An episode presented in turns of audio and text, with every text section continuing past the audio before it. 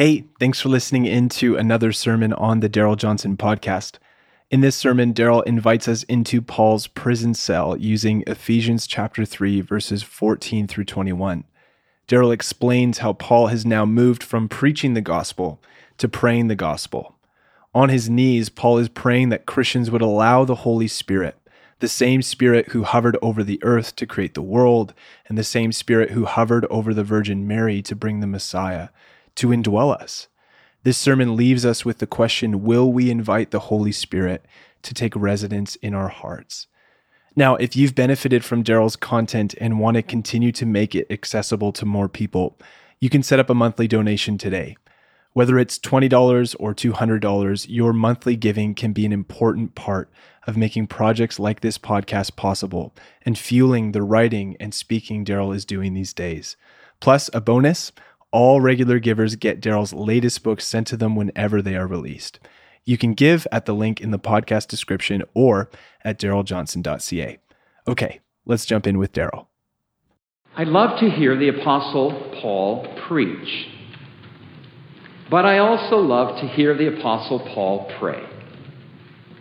No one prays as passionately or, or expansively as does, as does Paul except, of course, the Lord Jesus, in whose name Paul is praying. After studying all of Paul's prayers in all of Paul's letters, New Testament scholar David Crump observes in his helpful book, Knocking on Heaven's Door, that Paul asked for nothing in moderation. Paul asks for nothing in moderation. Says Dr. Crump, Paul's prayers are marked by a blatant extravagance. Superlatives become the lingua franca of all of Paul's prayers. That he would grant you according to the riches of his glory. Now unto him who is able to do far more than all we ask or think. I'd love to hear Paul preach the gospel but I also love to hear Paul pray the gospel. And I especially love to hear him pray the prayer in the text before us today, in the third chapter of his letter to the Ephesians. Paul is in prison in Rome, the capital city of the greatest empire on earth. He is awaiting trial before Caesar, Nero Caesar, the most powerful person on earth. A Roman soldier guards him day and night. He is allowed some contact with his friends, like with the man named Tychicus, who at the end of the letter to the Ephesians, Paul calls the beloved brother, the faithful minister in the Lord.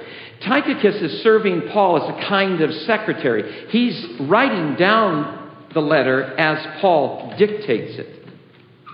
And by the time Paul and Tychicus get to the text before us today, Paul is on his knees, praying. On his knees. Not the normal posture for a Jew to take when praying. Kneeling was the normal posture for Gentiles, but not for Jews. Jews stood to pray, lifting their hands high, but not this time. This time, Paul gets down on his knees partly to identify with Gentiles, but mostly because kneeling expresses a deeper reverence and a more fervent longing. On his knees, Paul, as it were, takes the hearts of the believers in Ephesus into his hands and then lifts their hearts to the living God asking the Father, the Father of the Lord Jesus Christ, as Paul loves to call him, asking the Father to do in their hearts what only the Father can do in human hearts. Up to this point in his letter, Paul has been opening up the gospel of Jesus Christ. Up to this point in his letter, he's been articulating this alternative vision of reality shaped by the life, death, resurrection, and ascension of Jesus. Remember the note on which he began? The note that has been sustained throughout all he writes? Blessed be the God and Father of our Lord Jesus Christ, who has blessed us with every spiritual blessing in the heavenly places in Christ. Talk about extravagance and talk about superlatives. Every spiritual blessing, every blessing the Spirit has to give us in Christ. He then opens up and identifies some of this every chosen before the foundation of the world, adopted into the family of God, redeemed, forgiven, clued on in on the mystery of God's working in the world, given an inheritance in God's future, sealed with the Holy Spirit. On he goes. I've often wondered how Tychicus could keep up with the dictation. Then Paul reports how he had been praying, asking the God of our Lord Jesus Christ to open the eyes of the, our hearts so that we might know so that we might know the hope of his calling, we might know the riches of his glory, in, of his inheritance in the saints, and that we might know the surpassing greatness of God's power toward us, the power God exercised when he raised Christ from the dead and seated him far above all powers. Paul then proclaims the gospel of God's power that God takes people who were dead in their sins and who were captive to evil and makes them, us, alive together with Christ, raising us up with Christ, seating us with Christ in the heavenly places. And as a result, God making us into new creation, God's handiwork in the world. Then, Paul puts all of that in the context of God's massive building project that God is creating a new human race made up of Jews and Gentiles who constitute uh, a new human society in the world, centered in the one who brings peace, who then are granted access into the very presence of the Holy God, who then constitute the new dwelling place of God in the world. Then, Paul seems to begin to pray. Chapter 3, verse 1. For this reason, I, we anticipate him praying, but he stops to share more personally, to tell us what this grace has been doing in his own life. About how grace, through grace, God revealed the mystery to him. How through grace, God called him to preach the unfathomable riches of Christ. And then Paul shares how the tribulations he's experiencing in doing this gospel ministry, the pressure, the crushing pressure, is all about bringing the gospel to the Gentiles. That last conviction of his, by the way, gives me great hope to cope with the crushing pressure I've been living on under this last little while. Trusting that this pressure is part of bringing the kingdom in our city. Then, at chapter 3, verse 14, Paul gets on his knees. In the midst of all this pressure, and in light of this gospel he's been preaching, he prays. In chapter 1, he reports that he has been praying. In chapter 3, he actually prays. He prays the gospel. He prays the gospel into our hearts. In chapter 1, he prayed that we might know the gospel. In chapter 3, he's praying that we might experience the gospel. Not only know the good news, but actually experience the good news. More exactly, in chapter 1, he prayed that we might know the God of the gospel. In chapter 3 now, he's praying that we might experience the God of the gospel. The triune God, the Father, Son, and Holy Spirit. This has to be, for me, one of the most moving scenes in all of Scripture. Paul the prisoner, in very crummy circumstance, gets down on his knees takes our hearts into his hands and prays the gospel he preaches into our hearts. He does not want the gospel to get stuck in our heads as mere theory. He wants the gospel to be a living reality, so he boldly asks the Father to make it so. That Paul prays is in and of itself one of the clearest signs that Paul really believes the gospel. Because of Jesus' death and resurrection, the way into the presence of the living God, the door into the heart of the holy God has been opened. As Richard Foster likes to put it in his book on prayer, the Father's heart is open wide and you are welcome to come in. Up to this point in his letter, Paul has used the word access twice. Chapter 2, verse 18. For through Jesus Christ, we both, Jews and Gentiles, have our access in one spirit to the Father. Chapter 3, verse 12. In Christ Jesus our Lord, we have boldness and confident access.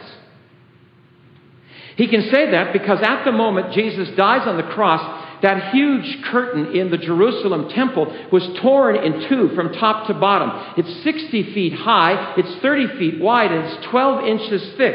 It's torn in two from top to bottom, clearly an act of God, signaling that the way into the Holy of Holies, the way into the very presence of the Creator and Redeemer, is open wide, and we are welcome to, come in. That Paul prays so passionately and expectantly reveals that he believes the gospel.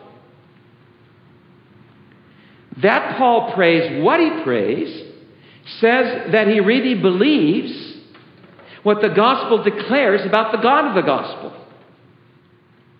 I bow my knees before the Father. The Father. Paul loves to say this word Father. He, he refers to Father in the letter to the Ephesians more than anywhere else. It seems that after decades of walking with Jesus Christ, Paul is still stunned by the good news around this word Father. The gospel declares that those who follow Jesus, those who belong to Jesus, are brought into the same relationship with the Father that Jesus has. Jesus lives for his Father. Jesus loves his Father. Jesus trusts his Father. Jesus basks in the goodness of his Father. And Paul delights to call God Father because he realizes the unspeakable privilege that we have been granted the same status with God that Jesus Christ has. We too are brought in on this intimate relationship with the Father Jesus experienced in his earthly ministry. Jesus' Father now relates to us just as he relates to Jesus. Jesus' Father now loves us just as he loves Jesus. I bow my knees before the Father. Can you hear the wonder in his words? From whom every family on earth derives its name. It is not clear what Paul is referring to here. I do not think he is saying here that God the Father is the model of fatherhood in the world. That is true. God the Father is a good model for fatherhood. But that's not what Paul is emphasizing here. This term family, as in every family, refers to a group of people related to a common ancestor or a leader. So it can refer to a family, a clan, a movement, or a nation. I think Paul is saying that any group of people in heaven and on earth finds its true life in the Father of Jesus Christ. Any nuclear family and the family of God, the church, all find true life in the Father through the Spirit in the Son. I bow my knees before the Father, the Father who, because of Jesus Christ, is our Father, your Father, my Father, who delights in the brothers and sisters of his beloved Son. And, says Paul, who is able. Who is able to do something about what we come into God's presence to ask Him to do. You see, if the Father is not able, we're going to have a very nice conversation. But there's no hope that anything's going to happen as a result of praying. Paul knows the God of the gospel. Now unto him who is able. Notice how Paul's confidence builds. This God is able, this God is able to do what we ask. This God is able to do what we ask or think. This God is able to do all that we ask or think. This God is able to do beyond all that we ask or think. This God is able to do abundantly beyond all that we ask or think. This God is able to do exceedingly abundantly beyond all that we ask or think. I bow my knees before the Father of the Lord Jesus Christ, who is able. Who, says Paul, acts according to the riches of his glory. Mark that phrase. I pray that he grants you according to the riches of his glory. Glory. This word glory refers to all that makes God be God. Riches of his glory. God's glory is inexhaustible. The well of God's essence is bottomless. The well of all that makes God be God is bottomless.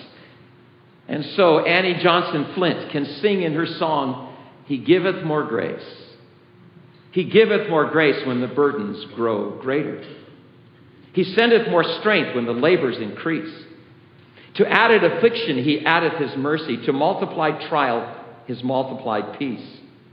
His love has no limit. His grace has no measure. His power has no boundary known to men. For out of his infinite riches in Jesus, he giveth and giveth and giveth again. And then this line When we have exhausted our store of endurance, when our strength has failed ere the day is half done, when we reach the end of our hoarded resources, our Father's full giving is only begun.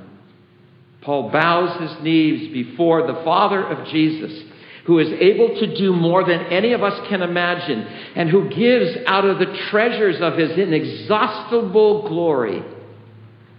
And remember, Paul is saying all of this in a prison cell. Good news this gospel works in prison cells. And on his knees, Paul takes our hearts into his hands, lifts them to the God of the gospel, and prays the gospel into our hearts. Father, grant them to be strengthened with power through your Spirit in the inner person. The verb strengthen can be rendered fortify or invigorate. Oh, Father, fortify them with power, invigorate them with power. We know from his prayer in chapter 1 of his letter that the power Paul has in mind is the power that raised Jesus from the dead and seated him above all powers. Oh, Father, invigorate them with resurrection power. You are able. Please, Father, fortify them with your life giving power in the inner person, in the deepest recesses of our being. In his second letter to the Corinthians, Paul speaks of the outer person and the inner person. The outer person is decaying, says Paul. Like, tell me about it, dude. but, says Paul, the inner person is being renewed day by day. Father, strengthen their inner person with the power you exercised when you raised your beloved Son from the grave. Through His Spirit, I pray that He would grant you, according to the riches of His glory, to be strengthened with power through His Spirit in the inner person. Spirit, person, like the Father and like Jesus the Son. Spirit, God like the Father and like Jesus the Son, the third person of the Holy Trinity, who in the beginning hovered over the dark nothingness and brought the universe into being. Who, in the middle of history, hovered over the emptiness of the Virgin's womb and brought the God man into being. The Spirit who, in this moment of history, hovers over our lives, bringing resurrection life to our inner persons, even as the outer person decays. Gordon Fee puts it this way The living God is a God of power, and by the Holy Spirit, the power of the living God is present with and for us and in us. And so J.B. Phillips paraphrases Paul's prayer for us that out of the glorious riches of his resources, the Father will enable you to know the strength of the Spirit's inner reinforcement so that. Paul prays for the power of the Holy Spirit so that. So that Christ might dwell in your hearts. Now, Paul is not here asking that Christ come to dwell in our hearts. Christ has already done that. He's already come to believers and begun to live in and with us. It's what makes us Christians. Christ in ones. The risen Jesus has come to dwell with us and in us. It's what Jesus promised just before going to the cross. Abide in me and I in you. Live in me and I in you. So Paul is not praying that Christ now come to believers to begin to dwell in them. In chapter 2, verse 22, he says of believers that we are being built together into a dwelling place of God in the Spirit. The indwelling has already begun.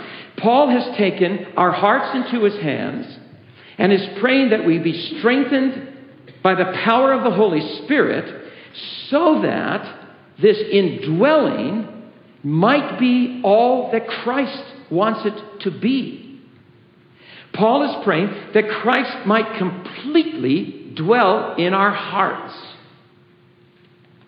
Now, hearts and inner person are related, yet heart goes a little deeper. If inner person means the center of personhood, then heart refers to the control center of our personhood. Paul is praying that Christ dwell at the control center of our inner person. Now, here I simply have to share a little bit of a linguistic study. I know that not everyone appreciates this when I do this in a sermon. But what I want you to see will help you better understand what Paul is praying for. So, just a little linguistic study for just a few minutes. The basic Greek word for dwell is oikeo. O I K E O, if you're writing notes. Oikeo. It's related to the noun oikos, which means home. Oikeo, to dwell in a home. Now, in the Greek language, one can add different prepositions to the same verb, creating another word with different meanings. So, for example, one can add to oikeo the preposition para, meaning beside or alongside. The resulting word, par oikeo, would then mean dwell beside, dwell alongside. It came to mean dwell as a visitor, dwell as a guest, dwell as a sojourner. Par oikeo comes into the English language in the word parish, as church parish. The Apostle Peter uses this word in reference to the church. The church is the parish because the church dwells in the world as a visitor, as a guest, as a sojourner. We never fully settle down because this is not yet our home. Now, here's what I want you to see about what Paul prays. One can also add to this word oikeo, dwell, the preposition kata, meaning down. The resulting word, kat oikeo, would then mean dwell down, settle down, move in as a permanent residence. Now, this is the word Paul uses in his prayer. Father, invigorate them, invigorate their inner persons with the power of your Spirit, so that Christ may kata oikeo in their hearts and not just par oikeo. Father, invigorate the inner persons of their being with the power of your Holy Spirit so that Christ will dwell in their hearts not as a visitor, but as permanent resident, not as a guest, but as master. In the so called evangelical world, we speak of receiving Christ. We, we, invite people to receive Christ into their hearts. And, and if you have never done that, I encourage you to do it today. Receive Christ into your hearts. But we need to understand this word in its Middle Eastern context, in the context in which Jesus first used it. In the Middle East, to receive someone into your home is, yes, to receive, receive the person as a guest, but it is also and primarily to then treat the guest as master of the home. It's an amazing thing to visit a Middle Eastern home. Everything in the home now revolves around this guest who is treated as the master. Everything in the home now happens at the most subtle bidding of the guest who is being treated as master. I had the opportunity of spending some days in Beirut, Lebanon. Uh, my host was a professor at Arab Theological, Arab Baptist Theological Seminary. I had gone there with um, uh, my father-in-law and another man. My father-in-law and another man had gone off and done something this day, so my host took me to this most exquisite restaurant high on the hills above the Mediterranean Sea. One of the most beautiful scenes I've ever seen in the world. Oh, and the food was exquisite. We went home, and then my father in law joined us at the home, and I made the mistake. I said in the presence of the host to my father in law, Oh, You should have seen where he took me for lunch today. and that professor, on a limited budget, then took my father in law and me that night to that restaurant. I was a guest, but I was treated as master. My slightest whim was now his order. Do you now see why Paul prays for power? It takes power to alter everything in your home around a new person who has moved in.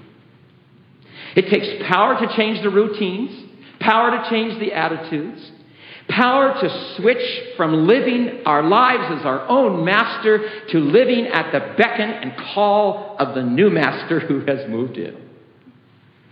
And it takes power to remodel the house. Christ is taking up residence. This is now going to become his place. He's making it his own. If you have never read, I commend you the little booklet I carry in my pocket My Heart, Christ Home by Robert Boyd Munger. This man took me under wing when I was a young seminary student 40 years ago.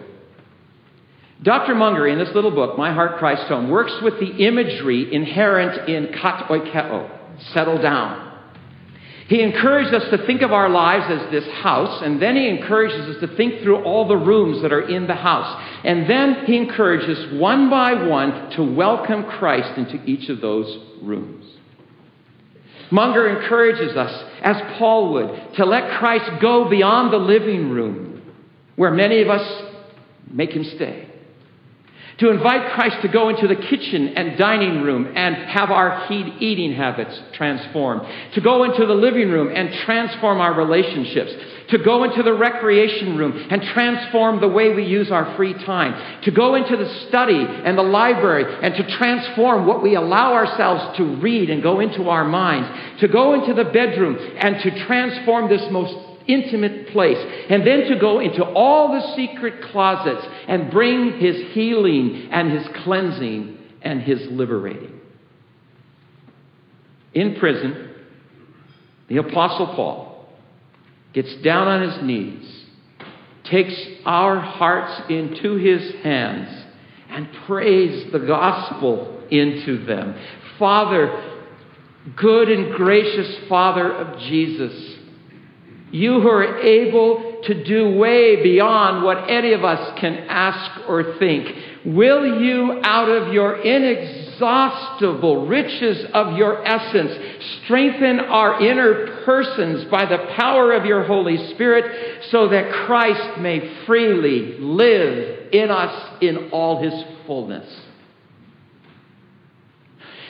Well, that's half of the prayer. Next week we will. Uh, pray Paul's other extravagant expectations. I love to hear Paul preach, but I especially love to hear him pray. Amen.